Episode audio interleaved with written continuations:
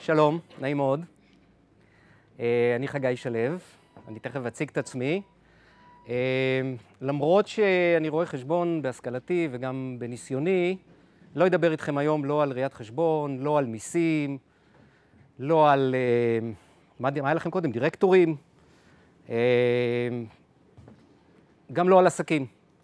היום אנחנו נדבר עלינו, עלינו, עלינו בני אדם, או כמו שאני קורא לזה, על מערכת ההפעלה שלנו.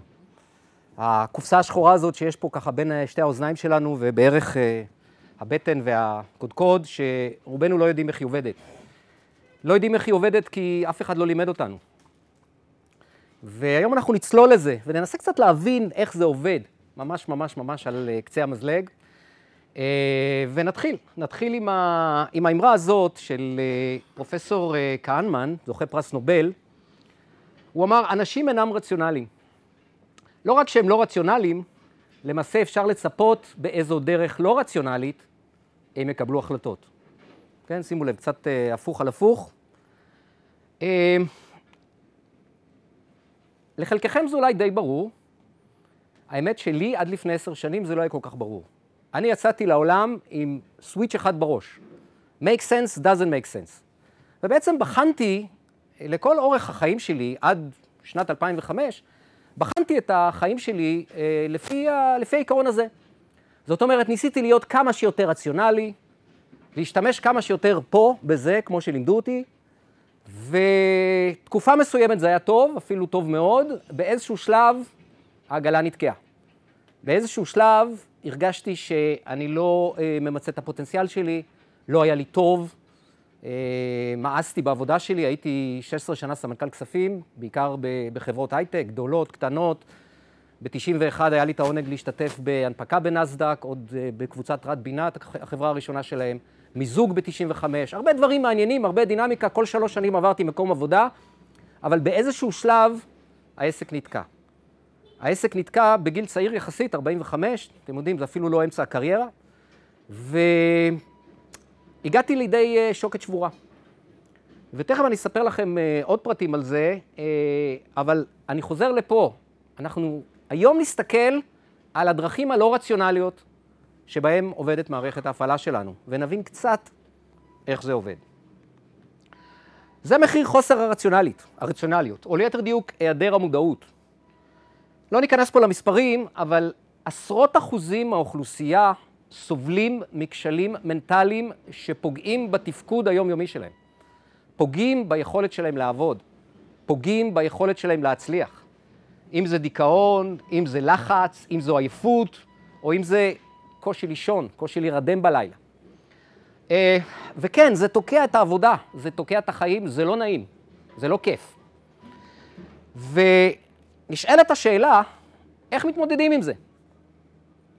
והתשובה היא, על ידי כך שאנחנו נתחיל להבין שאנחנו פועלים באוטומט. מה שיש לנו פה זו בעצם מערכת אוטומטית, שרובנו לא יודעים איך לנהל אותה, איך לשלוט בה, מסיבה נורא פשוטה. אף אחד לא לימד אותנו לעשות את זה.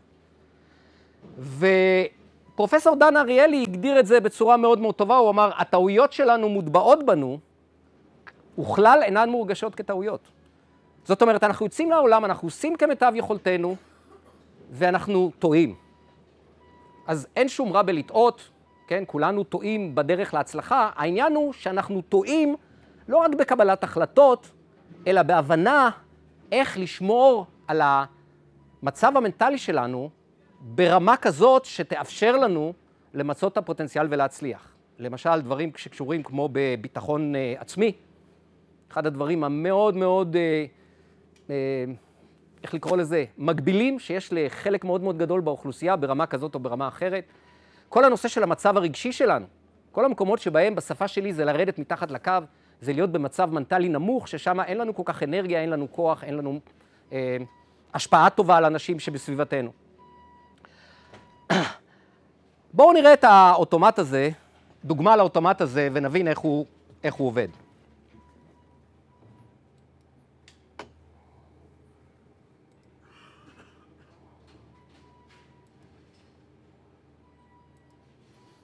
טוב, קודם זה עבד.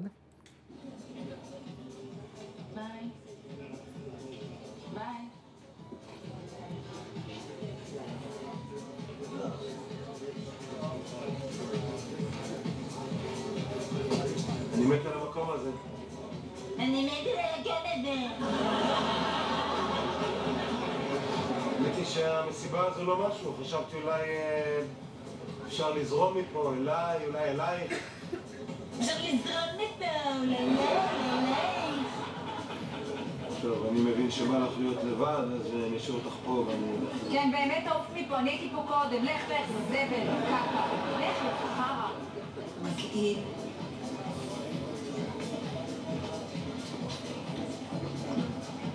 כל כך בודדה.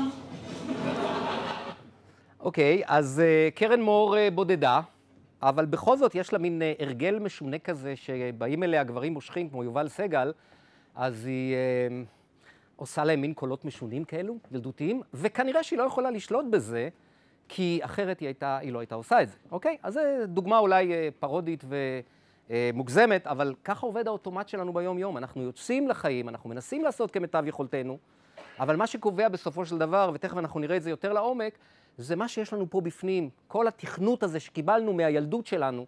יש שם גם דברים טובים, אבל יש גם דברים אה, לא טובים. אז מה שאנחנו נעשה היום, אנחנו אה, נצלול לתוך מערכת ההפעלה, וננסה להבין איך זה עובד. אה, שימו לב, רמז, לא מדובר רק בכלים וטכניקות, מדובר במשהו הרבה יותר מהותי. מדובר באמת ב- ב- בראש שלנו ובלב שלנו ובקשר ביניהם. אגב, הלב הוא מרכז אינטליגנטי מאוד מאוד חשוב, שמחובר מאוד מאוד חזק אה, אל המוח, והמוח תלוי בו מאוד, לא הרבה יודעים את זה. אה, תדליקי אולי את האור, לינה. אז אנחנו אה, נבחן ונעיר כמה יסודות שלנו כבני אדם. אנחנו נסתכל לתוך מערכת, מערכת הפעלה ונשאל את עצמנו איך היא עובדת, מה קורה שם. אה, נלמד כמה עקרונות בסיסיים להצלחה. אני במשך 22 שנותיי אה, בתפקידים שלכם, אה, חשבתי שאני יודע מה זה הצלחה. עד שהבנתי שלהצלחה יש הרבה מאוד מרכיבים שלא בדיוק הכרתי אותם, ואנחנו נדבר עליהם. ואנחנו בסך הכל נפתח פה בשעה, או קצת פחות משעה שיש לי, נפתח צוהר להתפתחות אישית, אה, ואולי גם תלמדו כמה דברים שלא ידעתם ולא ידעתם שאתם לא יודעים. אמ, אז נעים מאוד, אני חגי שלו, אני אציג את עצמי עכשיו בצורה קצת יותר אה, אה, מסודרת. אני עוזר לאנשים בצמתי שינוי בעסקים ובקריירה, להתרגל להצליח וגם להרוויח.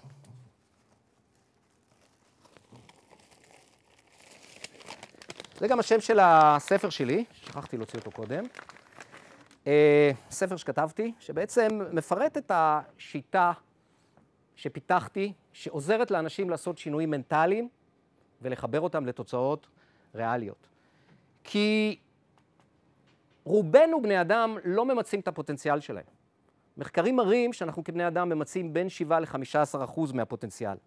וכשאני מסתכל מה הסיבה, שוב, הסיבה קשורה למערכת ההפעלה, קשורה לניהול הרגשות שלנו, קשורה לאמונות שלנו שיושבות לנו בפנים, אה, קשורה להרגלים שלנו, שרובם הם הרגלים אוטומטיים שאנחנו לא שולטים בהם.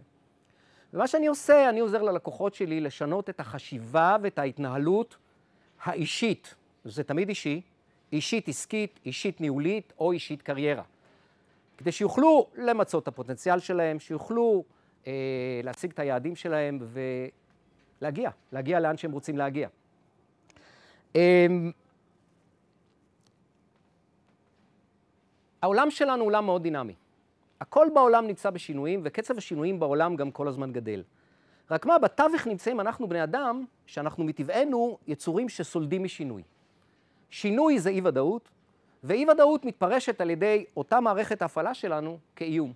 אפילו איום על ההישרדות. ולכן רוב בני אדם מנסים כמה שפחות להשתנות, אבל כשהסביבה משתנה, מתחילות תקלות, בעיות, לפעמים אפילו משברים.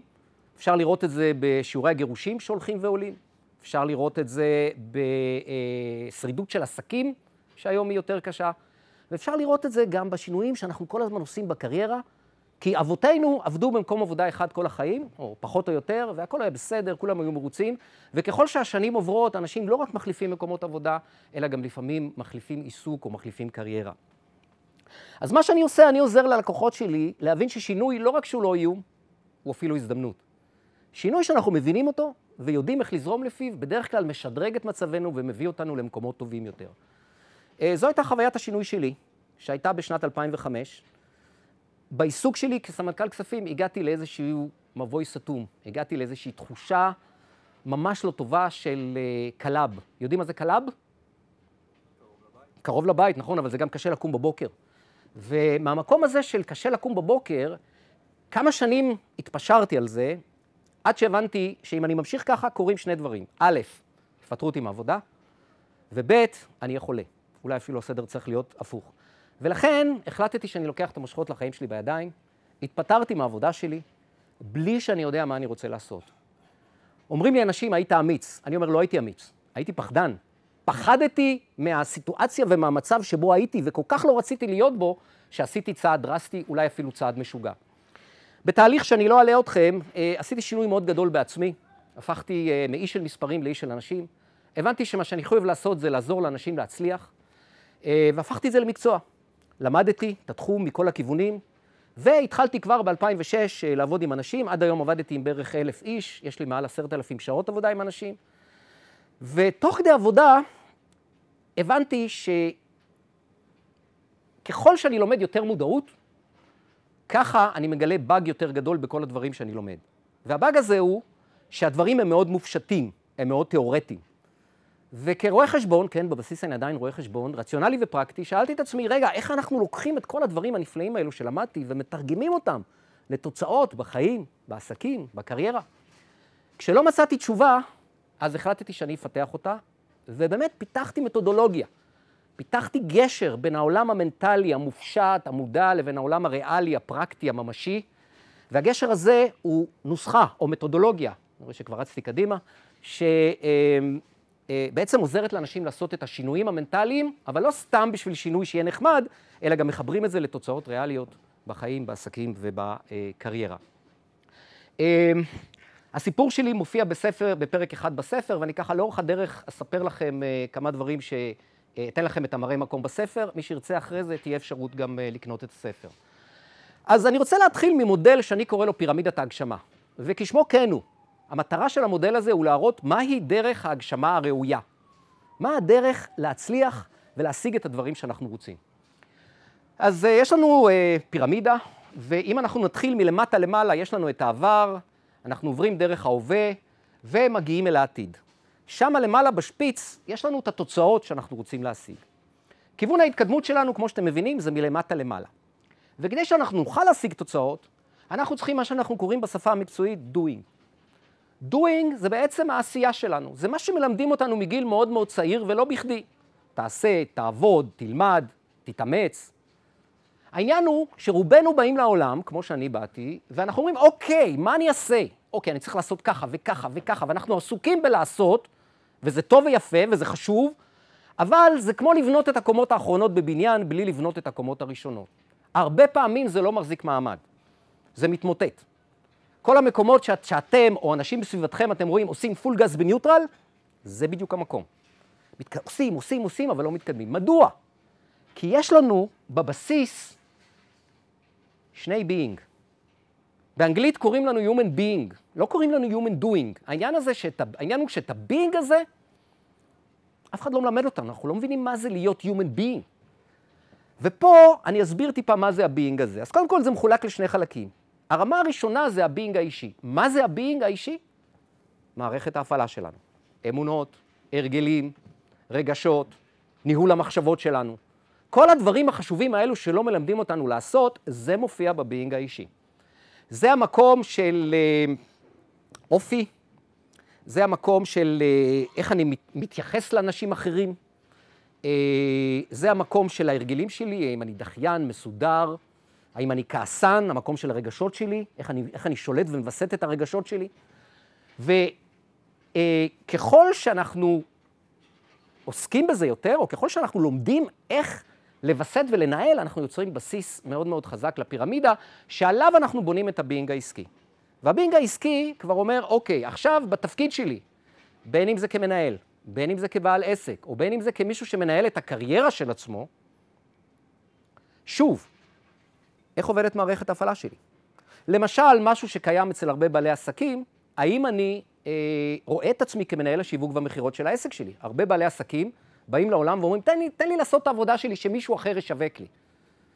אז זה לא עובד. זה לא עובד, כי אם אני לא מופיע בחזית כבעל עסק, אז אני לא עושה את ההשפעה שאני רוצה על הלקוחות שלי, ואני לא קוצר את ההצלחה שאני רוצה. אז זה צד מנטלי, להבין שאני מנהל השיווק והמכירות ולראות את עצמי ככזה. או אם נדבר פה למשל אה, בניהול קריירה. כן, הרבה אנשים שומרים על ריחוק תקשורתי, ופתאום מגיעים לצורך לשנות מקום עבודה, ואז פתאום מכים על חטא ואומרים, רגע, אבל אין לי מספיק נטוורקינג, והיום, מה לעשות, האמצעים הקונבנציונליים לא כל כך עובדים, וצריך את ה networking כדי אה, להיכנס. אני חושב שבכל תפקיד שאני עברתי במשך שישה או שבעה תפקידים, אני חושב שבכל מקום, מה שהביא לי את התפקיד זה ה networking. וזה משהו שהוא בתפיסה שלנו, ולכן אני קורא לו ב being העסקי. יש גם את הנושא של ה being הניהולי. למשל, איזה מנהל אני? האם אני task oriented או people oriented? אוקיי? היום כל הנושא של ה-task oriented, לצערי, די פשט את הרגל. אם אנחנו היום כמנהלים לא מכוונים לאנשים, וזה לא ב being שלנו, זה לא בתפיסה שלנו, זה לא ב state of mind שלנו, קשה לנו מאוד מאוד לרתום אנשים, לשמר אנשים, להניע אנשים. וכל זה עוד לפני מה שאני עושה בפועל, כי זה קשור בתפיסות. אז כשאני בונה... מה? לא.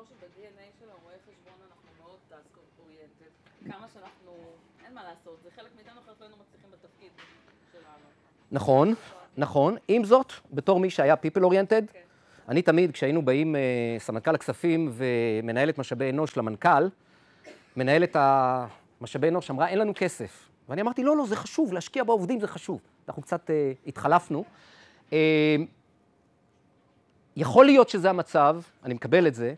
עם זאת, אני יכול להגיד לך שבניהול היום מדברים על people oriented.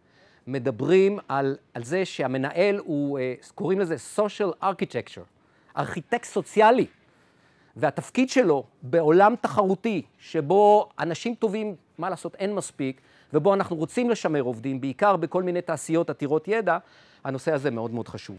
אז הסדר הנכון הוא להבין שאנחנו human being ולבנות את זה בצורה הנכונה של being, ואז כשאנחנו מגיעים ל-doing, וכן חברים, אנחנו חייבים לעשות doing. בלי doing לא יקרה שום דבר. זאת אומרת, אם נשב בבית ורק נחשוב על ה-being, לא יקרה כלום. ולכן ה-doing חשוב, אבל doing שנבנה על בסיס being מתאים, הוא כבר הרבה הרבה יותר אפקטיבי, הוא הרבה יותר קולח, ולכן הוא גם משיג את התוצאות שאנחנו רוצים. חשוב להבין שבדואינג אנחנו עוסקים עם המוח המודע שלנו. המוח המודע שלנו, למי שלא יודע, זה המוח שאנחנו משתמשים בו בחיי, בחיי יום-יום. זה המוח שכרגע אתם מפעילים. עם זאת, אם המוח שלנו המודע הוא מחשב, המוח הלא מודע שלנו הוא מחשב העל שלנו. וכשמו כן הוא לא מודע, הוא, הוא מהווה 83% ממסת המוח שלנו, ושימו לב, הוא חזק פי מיליון מהמוח המודע. כי המוח המודע יודע לעבוד בטור, כל פעם דבר אחד, והמוח הלא מודע יודע לעבוד על מיליון דברים במקביל, בין היתר לנהל את המוח, סליחה, לנהל את הגוף שלנו, 24 על 7, כל המערכת המופלאה הזאת, אמ, כל מה שקשור בזיכרונות, כל הזיכרונות שלנו נמצאים בפנים, הרגלים, אמונות, וכל מיני דברים מאוד מאוד חשובים, שאם אנחנו לא מודעים אליהם ולא עוסקים בהם, הרבה פעמים הם משרתים אותנו בצורה אה, לא אה, טובה.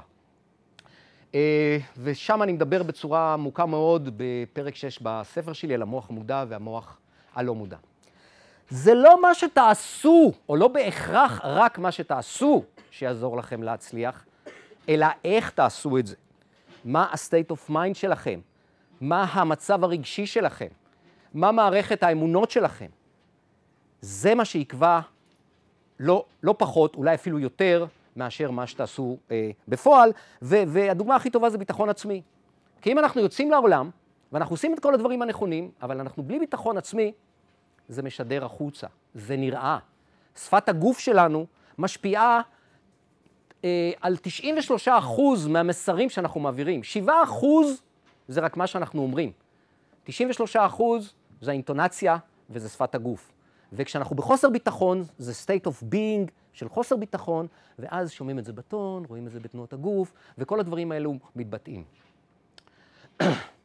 אז בואו ניכנס יותר לעומק לדברים, ניכנס יותר לעומק לדברים, ובואו נשאל את עצמנו, אה, במה אנחנו מבחינים? אני הולך להראות לכם אה, סרטון. סרטון אה, מאוד פשוט, מאוד קצר, אולי חלקכם אה, מכירים אותו. בסרטון הזה מראים אה, ילדים מתמסרים בכדור. ואגב, מי שמכיר שלא יגיד, שישאיר את ההפתעה לאחרים. אני הולך להראות לכם את הסרטון הזה 23 שניות. אה, בסך הכל 23 שניות, ויש לכם מסיר, אה, מסירה. יש לכם אה, מטרה בסרטון, והמטרה היא לספור כמה מסירות כדור יש. 23 שניות, לספור מסירות כדור, כאילו, תגידו לי חבר'ה, מה, מה קורה? עברנו כיתה א', אנחנו יודעים לספור, אז זהו, שזה קצת tricky. מדוע? כי יש יותר משני ילדים שמתמסרים, יש יותר מכדור אחד שהילדים מתמסרים בו, וגם הילדים שמתמסרים נמצאים כל הזמן בתנועה. אוקיי? ולכן זו הופכת להיות משימה לא פשוטה. עם זאת, אני אבקש מכם לנסות כמה שיותר להתמקד במסירות הכדור ולספור כמה מסירות כדור יש. ברור?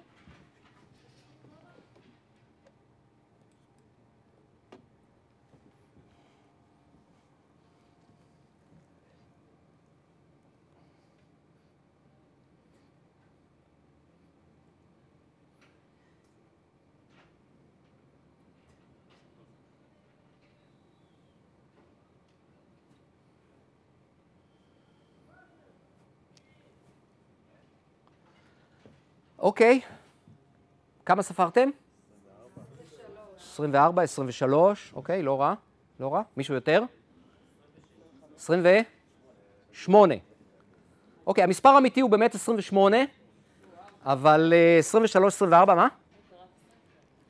20 ו... אה, 23, 24 זה, זה הבחנה טובה.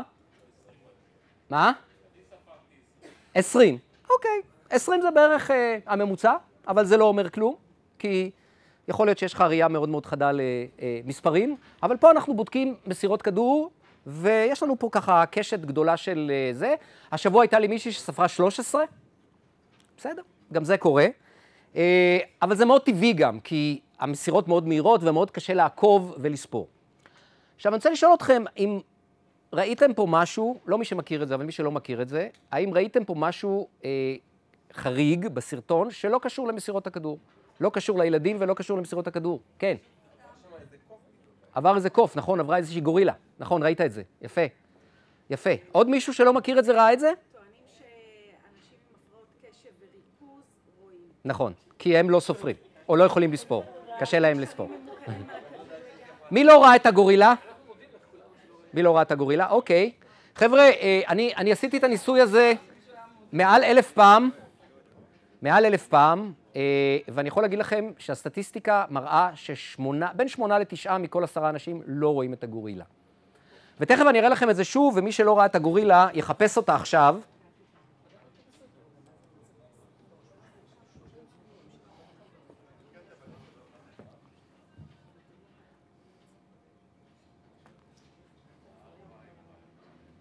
יש פה לא, לא ג'וק או זבוב על הקיר, יש פה משהו מאוד מאוד משמעותי שנכנס מצד אחד, עובר לצד השני, וחברים, מרבית האנשים לא רואים את זה. אני כבר לא מדבר על רואי חשבון שאינה מאומנת כדי לבדוק בפרטים, אבל מי שלא ראה את זה, תראו לכם שיש מעילה במאזן, ולא ראיתם. יש בור, חסר מיליון דולר או עשרה, אוקיי?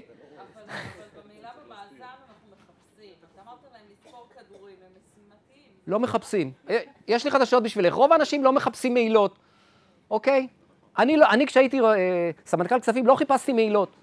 רוב האנשים חיים בתוך מחשבה של הכל בסדר. זה יכול להיות אחרת, חברים, תראו. הנושא הזה, הנושא הזה, קודם כל, קודם כל את העיקרון הזה שקוראים לו עיקרון הפוקוס, אה, אתם מכירים הרבה בחיים שלכם, אתם פשוט לא מקדישים לזה תשומת לב.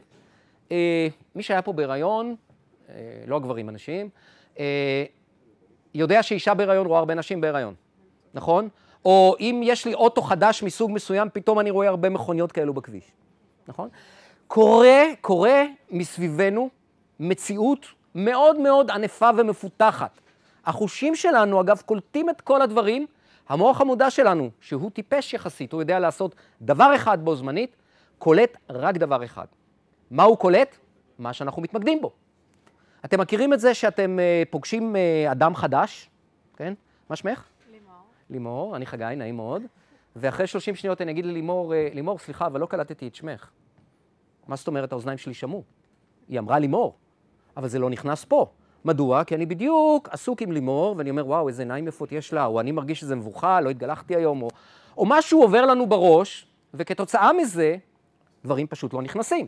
או אנחנו נוהגים הביתה בשעת ערב מאוחרת, או לא כל כך מאוחרת, ואנחנו שקועים במחשבות, או מדברים בטלפון, ווואלה, פתאום הגענו הביתה.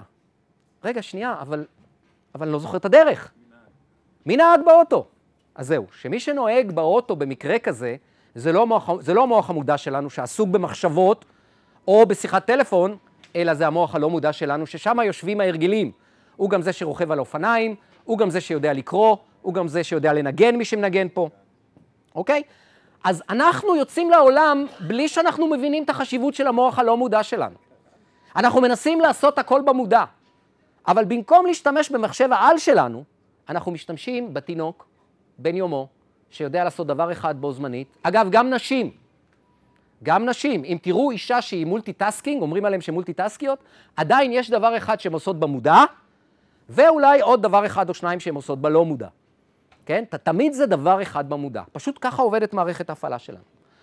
אז אה, כשאתם יוצאים לעולם, תבינו שיכולת ההבחנה שלכם היא זאת שיכולה לקבוע גם מקצועית בעולם שבו אתם עובדים, וגם בכלל, היא זאת שקובעת מה אתם רואים ומה אתם לא רואים. אם נחשוב רגע על העבודה, אה, והקריירה, אז אה, היכולת שלנו לראות את כל הפרטים יכולה להיות מאוד מאוד קריטית ביכולת שלנו להצליח. בכלל, כרואי חשבון אנחנו ביקורתיים. אז נורא קל לנו לראות את מה לא בסדר, נכון? אבל אם אנחנו רואים את מה לא בסדר, אנחנו מגדילים את מה לא בסדר, ונחשו מה, אנחנו לא יכולים באותו זמן לראות מה כן בסדר.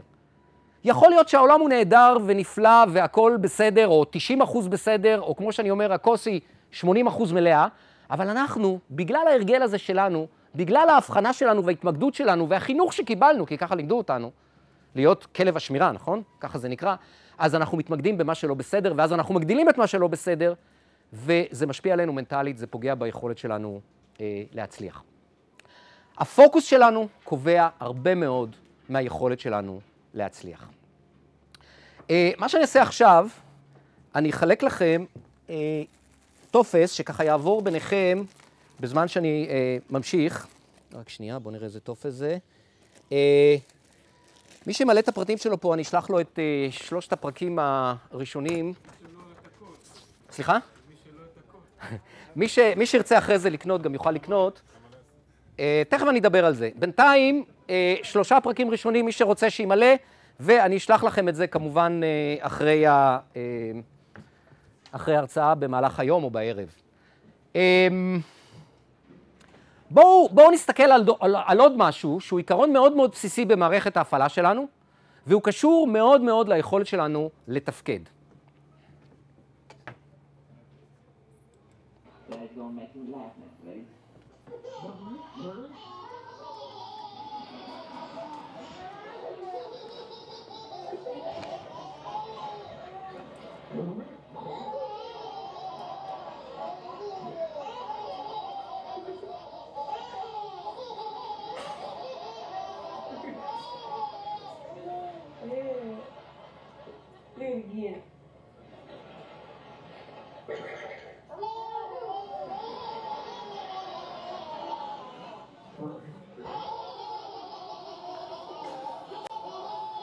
אוקיי, תסתכלו, אין כמעט אחד שאין עליו חיוך.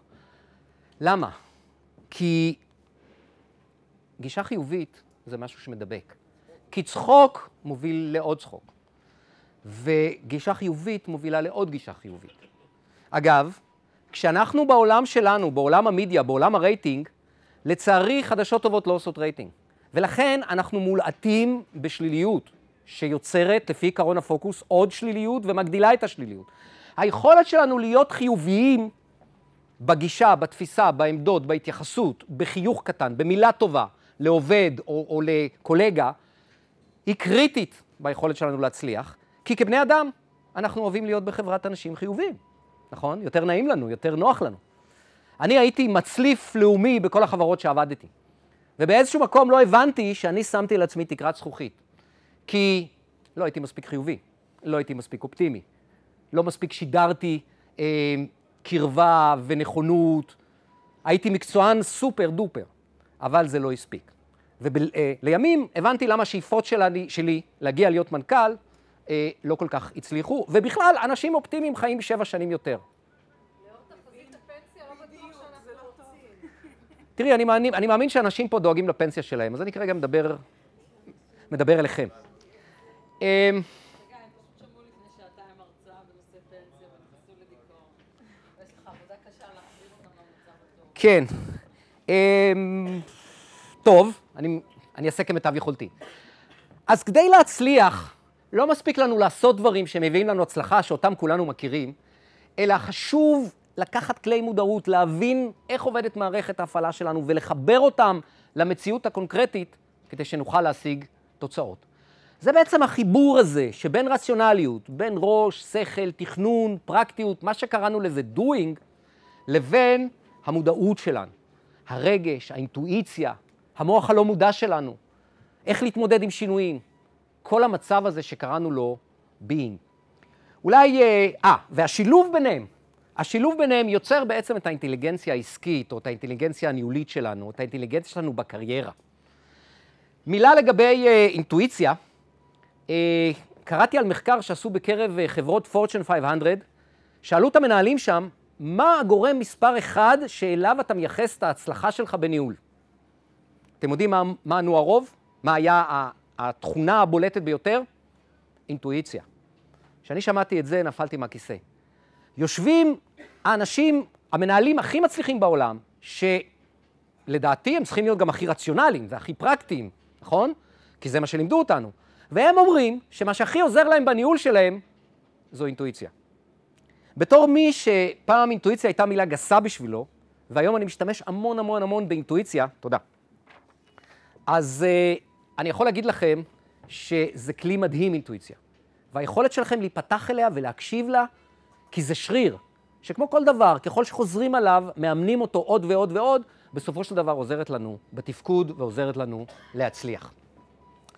מרסל פרוסט, המשורר הצרפתי, אמר שהתגליות אמיתיות מורכבות ממציאת ארצות חדשות. סליחה, אינן מורכבות ממציאת ארצות חדשות, אלא מראייתן בעיניים חדשות. עיניים חדשות היא המודעות, היא הדברים שאני מדבר איתכם פה היום, שכאשר אנחנו יוצאים לעולם ומשתמשים בהם, וואלה, פתאום אנחנו רואים מציאות אחרת, פתאום אנחנו יוצרים לעצמנו מציאות אחרת. אז דיברנו עד עכשיו על כמה כלים להצלחה. דיברנו על גישה חיובית ככלי שעוזר לנו להצליח, דיברנו על עיקרון הפוקוס, ועל השאלה היא במה אני מתמקד, כי מה שאני מתמקד בו גדל, ואם אני מתמקד בשלילי אז יש לי שליליות, ואז אני לא יכול להיות בגישה חיובית, ואז אני לא משפיע על אנשים כמו שאני רוצה, ואני לא מצליח כמו שאני רוצה. דיברנו על השילוב הזה בין שני עולמות, בין הרציונליות לבין המודעות, ודיברנו על היכולת להיות uh, פתוחים וגמישים לשינוי, לצאת מהאוטומט, להבין שאנחנו באוטומט, ולהיות מספיק גמישים כדי לצאת ממנו. מה עוד נדרש כדי להצליח? צ'רצ'יל אמר שהצלחה היא הדרך לעבור מכישלון לכישלון מבלי לאבד את ההתלהבות. הוא מדבר בעצם על התמדה, על נחישות, על היכולת שלנו לא לוותר כשאנחנו לא מצליחים.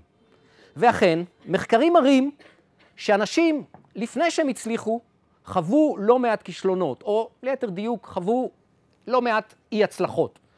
ומישהו אחר אמר שאנשים לא נכשלים, הם פשוט מפסיקים לנסות. אז חלק מהיכולת שלנו להתמיד ולא לוותר, עוזרת לנו בסופו של דבר להגיע לאיפה שאנחנו רוצים להגיע.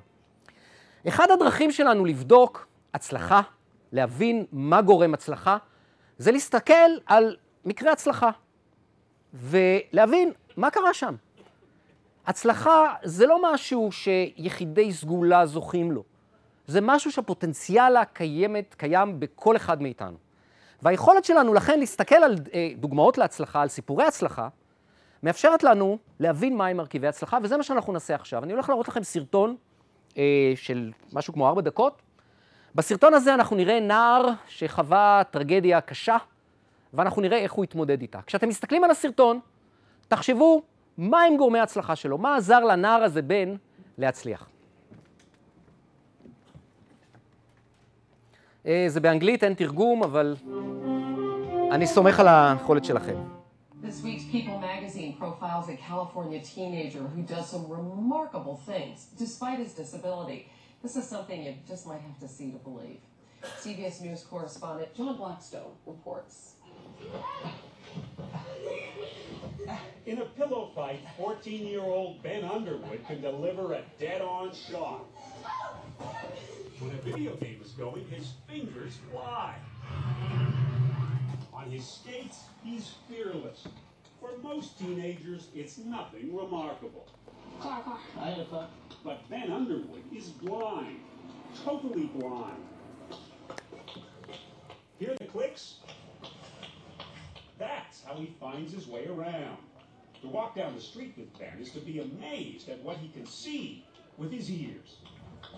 Well, there's a fire hydrant on the side and a car on this side. Right, is that, no, that's a trash can or, that, hold on, let me see. That's a trash can? yeah, that's a trash can. Ben was just two years old when cancer claimed his eyes. Both were surgically removed. And he woke up from that surgery and Ben said, Mom, I can't see anymore. I can't see anymore. And I said, You can't use your eyes, but you got your nose and your ears and your mouth. From that day on, Ben has used his hearing, his touch, his sense of smell to conquer a world of darkness. It's sometimes hard to believe how good Ben is. Just watch the way he deftly steps around a fallen trash can. I don't know how you do that. Somehow, Ben has mastered echolocation. It's the same way dolphins get around, bouncing sound waves to figure out where they are. On a trip to SeaWorld a few weeks ago, Ben found that he and the dolphins shared an amazing talent. All right. Out of the water, it becomes easy to forget that Ben is blind. Was what? How else to justify my pleasure when I put a couple of goals past him? Ah, you thought you're so good. I am good. He is indeed. Ben beat me five to two. Playing video games with his brother Isaiah in the assault of noise, Ben can figure out everything that's happening just by listening. How can you even separate the sound Because they got different voices. Nobody is going to tell him that there is an impossibility for him because there are none. This mom ought to be teaching a course on, you know, how do you raise a kid who can't who can't see it. Dr. James Rubin says Aquanetta has done exactly the right thing with Ben, never being overprotective, never putting limits on him. You know, I think the real story here is not is not his talents, but, but his attitude. And I think uh, attitude is what it's really about. We have to give our kids confidence. We give them pride. Empower him with who he is and be proud of who you are no matter what. You can see where Ben gets his extraordinary self-confidence. There's nothing that you can do. I can't do better. and that's the attitude. You know what I'm saying? That's what I want to give him. Watching him in action, it seems clear that Ben really can do anything. For the early show, John Blackstone, CBS. אוקיי, סיפור הצלחה, מה אתם אומרים? מדהים, נכון? מה עם גורמי ההצלחה שלו? מה ראיתם פה? המשפחה שלו, המשפחה שלו. המשפחה שלו בהחלט, תכף נדבר על המשפחה שלו, אימא שלו. מה עוד? מה עוד ראיתם פה שהוא, שהביא אותו לאן שהביא אותו? הכישלון, אוקיי? החוסר. זאת אומרת, דווקא ממקום של משבר, של עיוורון, הוא עשה פריצת דרך אדירה, אוקיי? מה עוד? מה עוד ראיתם? פיתח יכולות, יכולות של... פיתח יכולות. בזכות מה הוא פיתח את היכולות האלו? מה? האמין בעצמו, כן. חברים, אנחנו לא רואים פה, אבל uh, כמה פעמים הוא נפל עד שהוא הצליח לעשות את מה שהוא עושה? נכון? נכון? דיברנו על זה קודם. כמה פעמים הוא נכשל, או לא הצליח, אבל קם וניסה, וקם וניסה. אמר שם הרופא, זה לא טלנט, זה אטיטיוד. זה הגישה שלו. הגישה שלו היא יצרה את ההבדל. הגישה של, אני קורא לזה can do attitude. הגישה של כן זה אפשרי. הגישה של להתמודד עם הדברים. אז יש פה התמדה, יש פה נחישות, יש פה תעוזה, יש פה לקיחת סיכונים, יש פה אמונה ביכולת, ויש פה גם אימא. הלוואי על האימא כזאת. חברים, אימא כזאת, של הילד הקטן שלה בן שנתיים, שעדיין לא מבין מה הוא יכול ולא, נכ... ולא יכול, אבל אימא שלו אומרת לו, שמע, אתה יכול, זה, איך אומרים בעברית? mind blowing, נכון? אני לא יודע אם תשע מעשר או תשעים ותשע ממאה אימהות היו לוקחות את הילד הזה ואומרות לו, לו, בוא ילד מתוק שלי, אני אשכיב אותך במיטה ואני אטפל בך. נכון? אבל היא עשה דווקא הפוך. היא אמרה לו, אתה לא יכול לראות?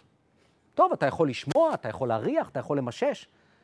עכשיו, ילד בן שנתיים לא מבין מה הוא יכול ו... או, או, או מה הוא לא יכול. יש לו את אימא, אימא אלוהים. אימא אמרה שאני יכול, אז וואלה, סבבה. עכשיו, אני אומר שזה כמו ניסוי מעבדה, מה קורה אם אנחנו כאנשים מבוגרים לוקחים את החלק הקטן שלנו, של קשה לי, אני לא יכול, אני לא יודע, מסוכן וכן הלאה, שמים את זה בצד ומתחברים למה שקוראים ביהדות ניצוץ אלוה ממעל. רוח האדם, נפש האדם, מודעות שלנו, ביהדות קוראים לזה נשמה. אנחנו מתחברים לאותו חלק שלנו שיכול. אם נסתכל מסביבנו, העולם מלא, אולי לא מלא, אבל יש בו לא מעט אנשים רגילים, לא יותר טובים מאיתנו, שהצליחו מאוד. לא כי מוכשרים. ההבדל בין הצלחה לכישלון הוא לא רק הכישרון. כישרון חשוב, אבל זה לא רק הכישרון. אלא זה באמת המצב המנטלי שלנו, דיברנו על זה, על ה-state of mind, ה-state of being של להתמודד, של אני יכול, של לא לוותר, של נחישות, של התמדה, של אמונה ביכולת. אבל אולי הנשמה שלך לא רצתה שתצליח כי זה לא המקום שלך. כי רצו היום שתעשה את ההסבת קריירה הזאת ולכן לא הצלחת. ובכוונה בחרת ב state of mind שלא נתן לך לעבור למעמד המנכ"ל. כי אוקיי, אז, אז יכול להיות, אנחנו נכנסים פה למישורים שהם קצת חורגים, אבל יכול להיות שזה חלק ממסלול החיים שלי, נקרא לזה הטבעי, אומרת לנו פה, מה שמך? עיינה. נכון, נכון, כל החיים לומדים, אבא שלי, זיכרונו לברכה, נהג היה לומר, ובסוף מתים טיפשים. אנחנו חווים תקלות, אנחנו חווים בעיות, כן? אף אחד מסלול החיים שלו לא, לא סלול מזהב, גם אלו שלכאורה כן, מבחוץ זה תמיד נראה ככה. ובפועל, היכולת שלנו להתמודד עם הדברים האלו, היכולת שלנו לגבור עליהם, היא זו שסוללת את הדרך שלנו להצליח. ההתמודדות, וכן, יש התמודדות, אבל בסופו של דבר היכולת שלנו להתמודד היא זאת שקובעת עם כל הקשיים וכל, ה, וכל הבעיות. אז דיברנו על המרכיבים שלו. אגב, יש לנו פה אה, דבר מאוד מאוד חשוב שנקרא אפקט פיגמליון. פיגמליון היה אה, פסל במיתולוגיה היוונית, שהאגדה מספרת שהוא פיסל פסל של אישה, הוא קרא לה גליתיה, ומרוב אהבתו אליה, היא קרמה עור וגידים להיות בשר ודם אישה חיה. ומאז בספרות הפסיכולוגית מדברים על האפקט הזה. והאפקט הזה אומר ככה, בכל מקום שיש בעל סמכות עם מישהו כפיף לו, זה יכול להיות באמת כמו פה אה, אימא וילד, זה יכול להיות אה, מורה ותלמיד, זה יכול להיות מפקד ופקוד בצבא, וזה גם יכול להיות הסיטואציה שכולכם חווים ביום-יום, מנהל ועובד. והאפקט הזה אומר שציפיות של בעל הסמכות מהכפיף שלו, לטוב או לרע, הן ציפיות שמגשימות את עצמו. הטעות הכי גדולה שאנחנו יכולים לעשות כהורים וכמחנכים זה להגיד לילדים שלנו, אתה כלומניק, שום דבר לא יצא ממך. מדוע?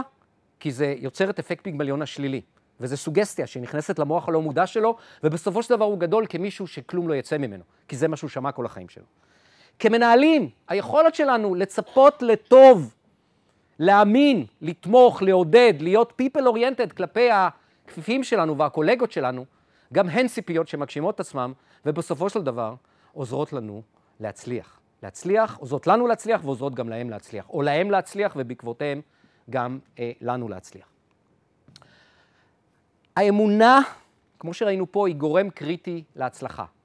הנרי פורד אמר, אם אתה מאמין שאתה יכול, או אתה מאמין שאתה לא יכול, בשני המקרים אתה צודק. ופה זו בחירה שלנו. היכולת שלנו לצאת מהאוטומט, באוטומט אנחנו לא יכולים, קשה לנו. למה? כי כילדים שמענו הרבה לא, אסור, אי אפשר. זה הגיל המאוד מאוד רך, עד גיל 6, המוח הלא מודע שלנו פתוח, הוא נגיש.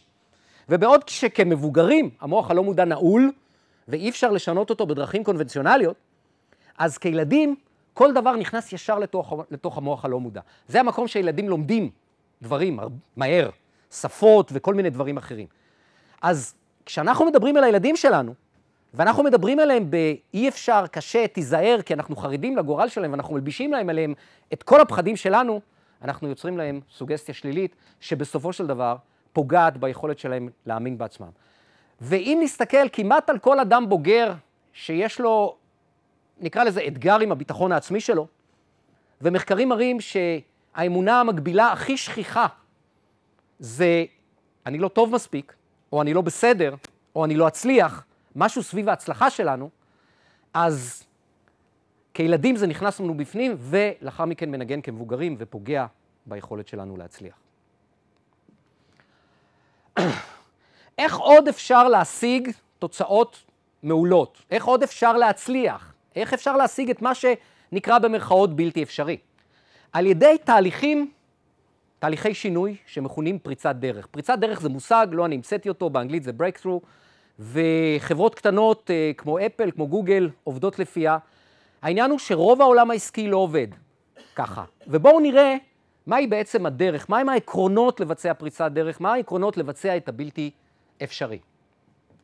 אז אה, אנחנו נתחיל עם גרף מאוד פשוט. אם אנחנו נשים על ציר ה-y אה, תוצאות ועל ציר ה-x זמן, אני טוען שההתנהלות של מרבית בני אדם היא משהו כזה.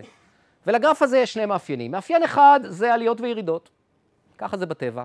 יום אסל, יום באסל, גאות ושפל, קיץ חורף וכן הלאה, וככה גם אנחנו בני אדם. והמאפיין השני הוא שיפוח, שיפוח חיובי. מדוע? כי אנחנו מתקדמים בחיים לאורך זמן, משתפרים, נכון? יותר ניסיון, יותר ידע. ואם אנחנו היום פה, אז פה בקצה הימני יש לנו את העתיד הצפוי. עסקים כרגיל, אנחנו יודעים לאיפה אנחנו מגיעים. רובנו כבני אדם, וגם כארגונים, אנחנו רוצים עתיד רצוי. העתיד הזה, בכל נקודת זמן אפשרית, נמצאת ברמת תוצאות גבוהה יותר. ושאלת מיליון הדולר היא איך אנחנו מגיעים מפה לפה. יש שתי דרכים עיקריות לעשות את זה. יש משהו כזה, שאני לא מצייר פה, ויש את הדרך שמכונה פריצת דרך. והדרך הזאת היא קפיצה מאוד משמעותית בתוצאות. אגב, שימו שם שביעות רצון, הגשמה, כל, כל מדד שאתם רוצים. אה, קפיצת דרך מאוד משמעותית בזמן קצר יחסית. כך שבעצם... סליחה? אתה עושה את זה, זה לא ב-day one, זה תכף, תכף, תכף אתה תראה, זה חץ תלול, וזה קורה בזמן קצר יחסית, אבל זה לא קורה בבת אחת. עוד שנייה אתה תראה את זה. כך שהגרף הזה בעצם עולה כיתה. ואנחנו עכשיו נגיע לעתיד הרצוי שלנו באמצעות, לא מהנקודה אה, הזאת, אלא מהנקודה הזאת. ואם אני מסתכל רגע על הקפיצה הזאת, ואני מנתח אותה, מסתכל על הפיזיקה שלה, על הכוחות שפועלים פה, אז כוח העילוי זה פתיחות ומחויבות. ככל שאנחנו בני אדם יותר פתוחים ומחויבים ליעדים שלנו, לעצמנו, לאחרים, ככה אנחנו בעצם יכולים להשיג, יש כוח עילוי שדוחף אותנו לפריצת דרך. כוח העירות, אני קורא לו נסיבות. נסיבות זה כל אותם סיפורים שאנחנו בני אדם מספרים לעצמנו, למה אי אפשר, אני לא יכול, אני צעיר מדי, אני מבוגר מדי, אין לי מספיק זמן, אין לי מספיק כסף, אשתי לא מרשה, הבוס שלי לא מרשה, במדינה הזאת אי אפשר לעשות עסקים, וכן הלאה וכן הלאה וכן הלאה, כל אותם דברים. אנחנו כבני אדם מלמדים אותנו מגיל מאוד מאוד צעיר להיות מאוד נסיבתיים. ולכן, לכולנו יש איזושהי משקולת פה, שלפעמים שוקלת טון או שניים, שמעכבת אותנו. אנחנו מאוד רוצים לפרוץ דרך, מאוד רוצים, אבל אי אפשר, זה לא הזמן המתאים, וכן הלאה וכן הלאה. בעצם המשוואה הזאת, פתיחות ומחויבות מצד אחד, ונסיבות מצד שני, זו. זו, אל, אלו הפרמטרים שמשפיעים הכי הרבה על היכולת שלנו להצליח. וככל שאנחנו נגדיל יותר את זה, ונקטין את זה, אנחנו ניצור כוח עילוי נטו, שידחוף אותנו לכיוון פריצת דרך. פריצת הדרך הזאת לא קורית ביום אחד, אלא היא קורית בסדר גודל של שישה חודשים. שזה פרק זמן אה, מכובד מצד אחד, מצד שני, תחשבו על החיים. תחשבו על אנשים שלומדים להשיג את היעדים שהם רוצים. לפעמים אנחנו ממשיכים להתנהל פה כל החיים, וזה someday, sometime, somehow, somebody, some way, somewhere, שכחתי עוד איזה סם מסוים, מתישהו, מחר כך מה שנקרא. אז היכולת שלנו לעשות את הקפיצה הזאת, שמורכבת מהרבה מאוד צעדים קטנים, כי הדרך היא לא day one, זה לא בבת אחת, אלא עוד צעד ועוד צעד ועוד צעד ועוד צעד, כאשר על פני זמן זה נבנה לידי הצלחה ומשיגים אה, פריצת דרך. אם תחשבו על כל דבר דגול שאדם השיג אי פעם בחייו, האנושות השיגה, אתם תראו שזה נבנה בשיטה הזאת. זאת אומרת, הרבה מאוד צעדים קטנים שלאורך זמן נתנו תוצאות גדולות. יש מעט מאוד האורקה כזה, מצאתי גילויים מדהימים. כל סטארט-אפ לוקח לו שנים, שנים עד שהוא מבשיל ועד שהוא מצליח, וגם זה לא תמיד. אז זה הנושא של אה, פריצת דרך. ויש פה עוד משהו נורא נורא חשוב, כי כשאני אומר לאיפה אני הולך, אז פתאום הדרך נסללת. חלק מזה אפשר להסביר לפי עיקרון הפוקוס שדיברנו עליו קודם, כי אני מתפקס על המטרה, ואז אני מגדיל אותה, ואז אני מוצא את הדרך, וחלק מזה אני לא יודע עוד להסביר. היקום הזה שקיים 14 מיליארד שנה, מבוסס על חוקיות מופלאה, שלדעתי כבני אדם גילינו רק חלק ממנה. אז לא הכל אנחנו יודעים להסביר, אבל כן אני יכול להגיד לכם, גם מניסיון אישי שלי, שכשאנחנו מגדירים יעדים, יעדים גבוהים, מפחידים, מאתגרים, לא ריאליים, הדרך שלנו להשיג אותם, גם אם לא נגיע אליהם, נגיע מספיק גבוה או הרבה יותר גבוה מאשר אם נתכנן כמו שאנחנו מתכננים בדרך כלל, מאתמול להיום, מהיום למחר וממחר למחרתיים. וגם בארגונים אנחנו לא מספיק עושים את זה, כי אנחנו לוקחים את המאזן של שנה שעברה, ואנחנו מעתיקים אותו לשנה הבאה, בדרך כלל, ואז אנחנו מתחילים לשנות ככה שיהיה יפה. ואז אנחנו שבויים עם אותן פרדיגמות של העבר. איינשטיין אמר על זה כמה דברים. הוא אמר, העולם שיצרנו כתוצאה מרמת החשיבה אליה הגענו, יוצר בעיות אותן איננו יכולים לפתור עם אותה רמת חשיבה. איתה יצרנו בעיות אלה. זאת אומרת, אנחנו צריכים רמת חשיבה אחרת, אנחנו צריכים לצאת מהקופסה, לצאת מהפרדיגמות של העבר. וזה אומר, קודם כל להגיד מה אני רוצה. הוא אמר עוד משהו, הוא אמר, אי אפשר להשיג, להמציא משהו חדש על סמך הניסיון. למרות שהניסיון חשוב, אני לא, מזלזל, אני לא מזלזל בניסיון, והניסיון הוא בהחלט משהו שחשוב לנו. רק השבוע עשיתי משהו שקשור לתפיסה הזאת. אני קניתי כרטיס טיסה ליריד הספרים הבינלאומי בפרנקפורט. ושמתי לעצמי יעד שאני באוקטובר הולך לשווק את הספר שלי לעולם. איך אני אעשה את זה? זה לא ממש ברור לי. מאיפה אני אשיג את הכסף לעשות את זה? זה גם לא ממש, לא, לא ממש ברור לי. אבל החיים לימדו אותי שכשאני כל פעם עושה הכרזה ואני אומר מה אני רוצה, בסופו של דבר זו הדרך הכי טובה לסלול את הדרך ובסופו של דבר גם להשיג אותה.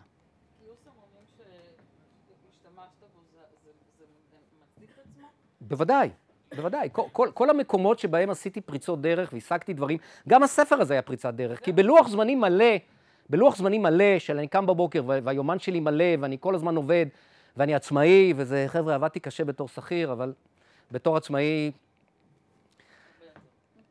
האמת, האמת שזה לא יותר קשה, כי זה כיף, כי זה מגיע מהנשמה, כי זה מגיע מחזון, משהו שלא דיברנו עליו פה היום, ו- ולכן זה בכיף ובאהבה וזה הרבה יותר כיף, אבל מבחינת שעות כן, זה הרבה יותר שעות. אז בתוך הלוח זמנים שלי, להתחיל לכתוב ספר, למרות שהוא היה לי בראש, ולשווק אותו ו- ולהצליח איתו, וכל הדברים האלו, זה, זה, זה היה בלתי אפשרי. אבל הצטרפתי לקבוצה שהיה לה איזשהו יעד, והכרזנו את היעד הזה, ובסופו של דבר זה הושג, ויש... גם היה מדהים לראות באינטרנט איך כל הזמן המספרים מתחלפים ועולים. כן, היה לי גם פרויקט אסטארט, גם זה. זאת אומרת, לבוא ולהגיד, עד תאריך... כן. עד תאריך זה וזה, אני הולך לגייס 40 ומשהו אלף שקל, 30 ומשהו אלף שקל היה, ומה שקרה זה שבאיזשהו שלב זה היה נראה בלתי אפשרי, אבל התמדה, נחישות, לא לוותר, ועוד ועוד ועוד, ובסוף, כן, בסוף זה גם, זה גם קורה. אפל היא דוגמה לחברה מצוינת, דוגמה מצוינת לחברה שעושה בדיוק את זה. היא כל הזמן מציבה לעצמה יעדים חדשים שהם מחוץ לקופסה. כי בשנת 97 לדעתי, הם היו על סף פשיטת רגל, ראש בראש נגד מייקרוסופט ואינטל, וייצרו רק מקים, והם היו בסכנת פשיטת רגל. ואז סטיב ג'ובס חזר, ואז הוא הסתכל על השוק ואמר, אוקיי, חברים, אם אנחנו נמשיך לעשות מקים, אנחנו נפשוט את הרגל. בואו ניקח את הטכנולוגיה המדהימה שלנו, את המותג ה cool שלנו, את העיצוב המדהים שלנו, ונשליך את זה עכשיו על תחומים אחרים. ואז הוא אמר, אני רוצה לעשות מכשיר קטן שנקרא לו אייפוד. אז זה לא היה כזה קטן, אז זה היה יותר גדול, כן? אבל זה ישנה את התפיסה של מוזיקה בעולם. במקום מוזיקה אה, באמצעים, אה, אה, איך זה נקרא? אנלוגיים, אנחנו נהפוך את זה, או semi דיגיטליים, נהפוך את זה לדיגיטלי לגמרי.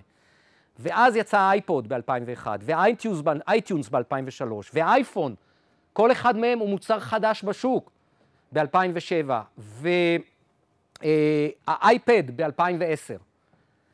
והתוצאה הייתה שמחברה פושטת רגל הגיעה להיות החברה בעלת שווי שוק הגבוה ביותר בעולם. היא עקפה את מייקרוסופט בסיבוב ב-2010. מ-97 עד היום, אתם יודעים בערך פי כמה עלתה המניה של אפל? ניחושים? רגע, רק שנייה, רק שנייה. קודם כל השאלה. פי כמה עלתה מניה של אפל? כמה? פי 200. פי 200. והמניה של מייקרוסופט פי כמה עלתה? פי שלוש. תקשיב, אני לא באתי, אני לא, אני לא בא לפאר אותו, אני לא בא להלל אותו. אני בא להראות לכם שיטה... אין בעיה. אין בעיה, אני לא מהלל אותו, אני בא ואני מראה לכם שיטה שעובדת נכון, שחברות עובדות לפיה, אגב, לא רק אפל, גם גוגל וגם פייסבוק, וזאת שיטה שעוזרת, שאפשר איתה להשיג הרבה יותר יעדים מאשר עם השיטות הקונבנציונליות. זה בסך הכל מה שאני רוצה להראות לכם. סליחה? אוקיי. Okay. Uh, טוב, אנחנו לקראת סיום. מילה על הנסיבות.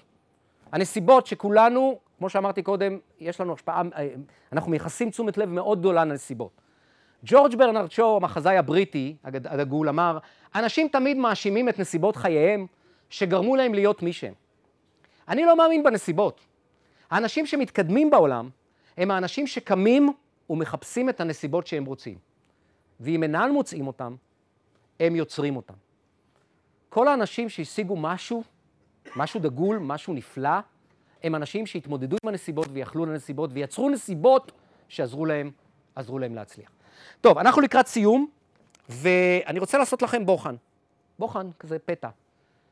אתם יושבים איתי כבר כמעט שעה, ואתם תלמידים טובים, אתם מקשיבים ב- בקשב רב, אה, ובואו נראה מה, מה נכנס, מה נכנס פנימה, אוקיי? אני הולך להראות לכם משהו, ואני מבקש מכם אה, תשובה מהירה, בסדר? אל תחשבו, אל תתחילו לחשוב, פשוט תשובה מהירה. מה אתם רואים כאן? נקודה שחורה, נכון? אוקיי, נקודה שחורה. אוקיי? האמת, האמת שהנקודה השחורה היא זניחה. היא זניחה ולא מהותית, כמו שאנחנו קוראים לזה במקצוע, ביחס לרקע. יש פה אה, הרבה יותר לבן מאשר שחור, ובכל זאת, כבני אדם אנחנו רואים את הנקודה השחורה. למה? ככה עובדת מערכת ההפעלה שלנו. ככה אנחנו בנויים, ככה אנחנו, ככה מחנכים אותנו. וזה, וזה האוטומט. ומה אם הלבן הוא הטוב, או האפשרות, או ההזדמנות, או ההצלחה, והשחור הוא הרע, או הבעיות? אנחנו מתמקדים בשחור, ואנחנו לא רואים את הלבן, ואז אנחנו כבני אדם שמים לעצמנו מקלות בגלגלים של ההצלחה שלנו.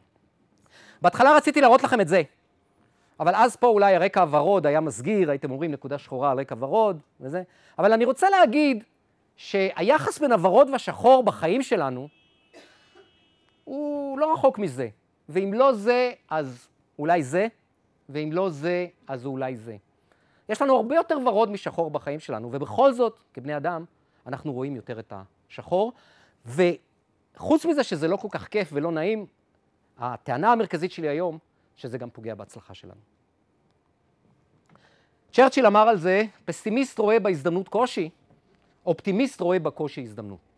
וזה לפעמים ההבדל הקטן שבין כישלון לבין הצלחה. ומה אתם? המלצה חמה של מי שהיה פה פסימיסט וביקורתי בצורה זוועתית, אשתי אומרת, יותר כדאי להיות אופטימיסט. אה, אנחנו נדלג על הסרטון הזה כי אין לי כל כך הרבה זמן. אה, אני אדבר איתכם... אוקיי, טוב, אז אני אראה לכם את הסרטון הזה. אה, מי שמכיר את וויל סמית יודע שהוא שחקן מדהים, אבל גם יודע שהוא אה, בן אדם מצליח ובן אדם טוב עם הרבה קבלות והרבה הוכחות. בואו נראה מה הוא אומר על הצלחה. I'm motivated by fear. Fear. You know? Um, fear of what? And fear of fear. I hate being scared to do something. And I think what developed uh, in my in my early days was the the attitude that I started attacking things that I was scared of. You can't be scared to die for the truth. The truth is the only thing that's ever going to be constant. The separation of talent and skill is one of the, the, the, the greatest misunderstood concepts for people who are trying to excel, who have dreams, that want to do things. Talent you have naturally. Skill is only developed by hours and hours and hours of beating on your craft. There's no easy way around it. No matter how talented you are, your talent is going to fail you if you're not skilled.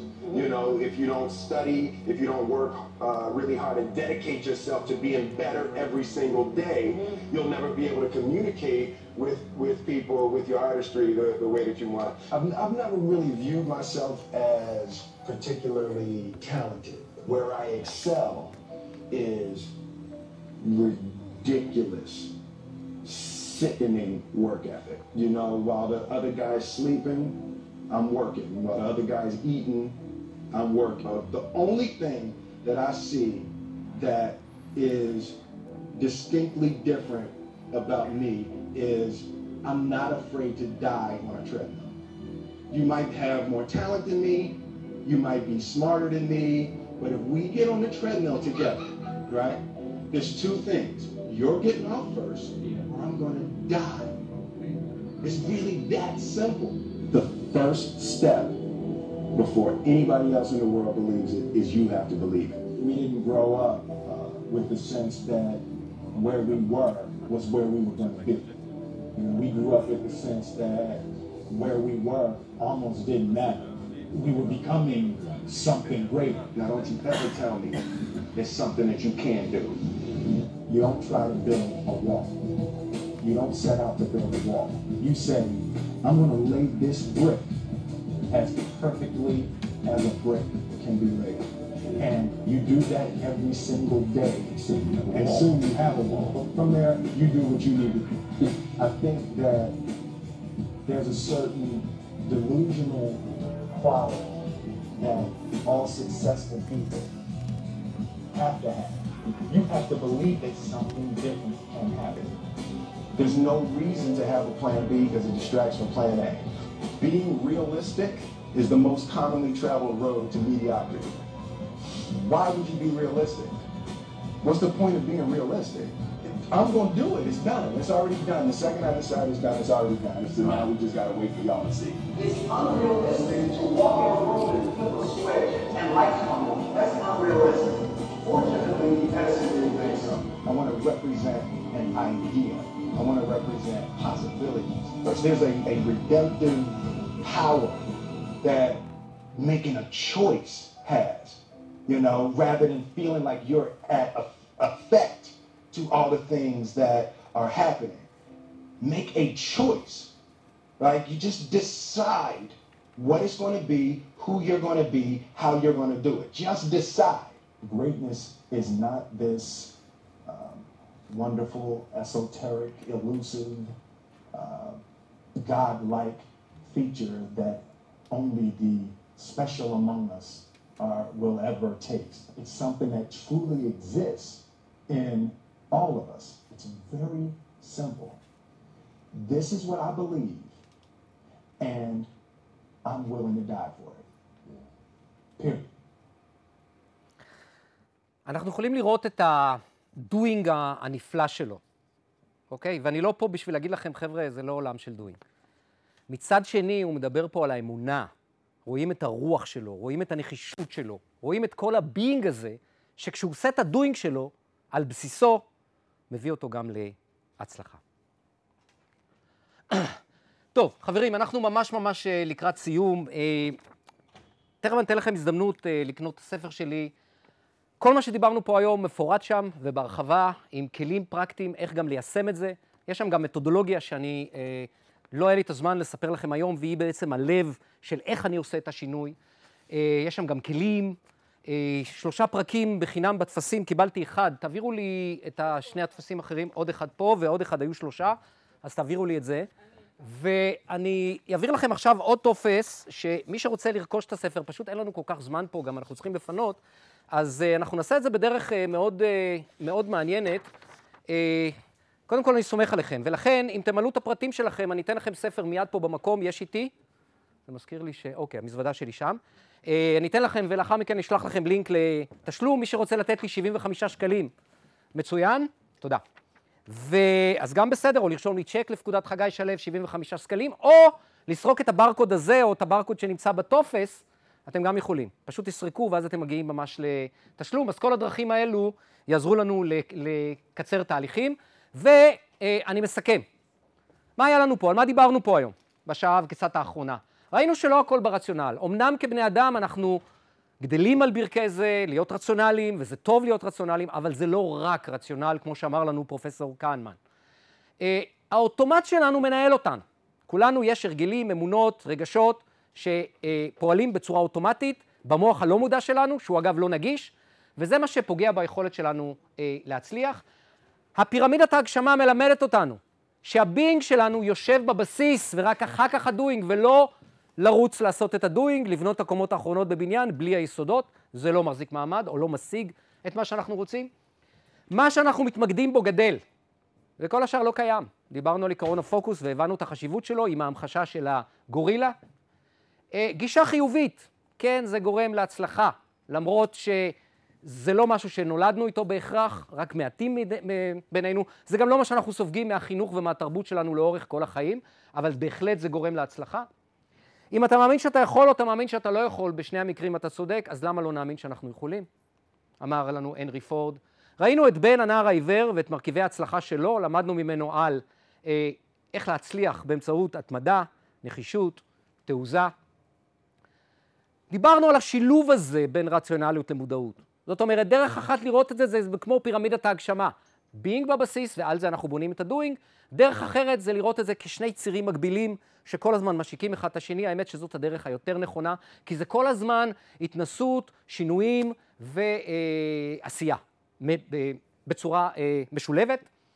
אה, דיברנו על פריצת דרך, מה זו פריצת דרך, איך משיגים פריצת דרך, דיברנו על זה שזה מתחיל בהכרזה, קודם כל להגיד את המה, ורק לאחר מכן לעבוד על האיך. אה, דיברנו על המחויבות, כמה היא קריטית בעניין הזה, ודיברנו על הנסיבות. נסיבות הם דברים שעוצרים אותנו ופוגעים ביכולת שלנו להצליח. ולסיום ראינו אה, בוחן פתע, שהראה לנו שמה לעשות, כבני אדם, זה התכנות שלנו, זה האוטומט שלנו, אנחנו רואים דווקא את הנקודות השחורות. וגם נסיים עם פרופסור דן אריאלי, הוא אמר ככה, שוב, זה גם uh, ציטוט מהספר שלו, לא רציונלי ולא במקרה, כולנו בני אדם כלים בלוח משחק שהכוחות הפועלים בו לא ברורים לנו עד הסוף. יש לנו הרגשה שאנחנו יושבים במושב הנהג ושיש לנו שליטה בהחלטות שאנחנו מקבלים ובכיוון שאליו אנחנו מתקדמים. למרבה הצער, אומר לנו הפרופסור, התפיסה הזאת משקפת יותר את האופן שבו אנחנו רוצים לראות את עצמנו, ופחות את המציאות. אז uh, תודה רבה לכם, אני עוד אהיה פה לכמה דקות, מי שרוצה גם יוכל לקבל את הספר, ותתרגלו להצליח. אוקיי, האמת שזו שיטה מצוינת, הוא יצלם ואחר כך יהיה לך תיעוד. כן, גם. תצלם, תצלם. ככה הוא ידע ש... ככה זה לא טוב, זה יהיה רישום תקבול. 75. אל תיתנו לו מזומן אף פעם. יהיה בצורה מרישום תקבול. לא, לא. מה שעבר נכנס לדוגמת ההרצאה. אוקיי, תנסה רגע להכניס שיווק. הרצאה מדהימה. סימנתי אותו. כרטיס ביקור? סימנתי אותו. כן. לומדים, לומדים אה, לא לחצות על אה, בעיות. זה בדיוק ככה. לא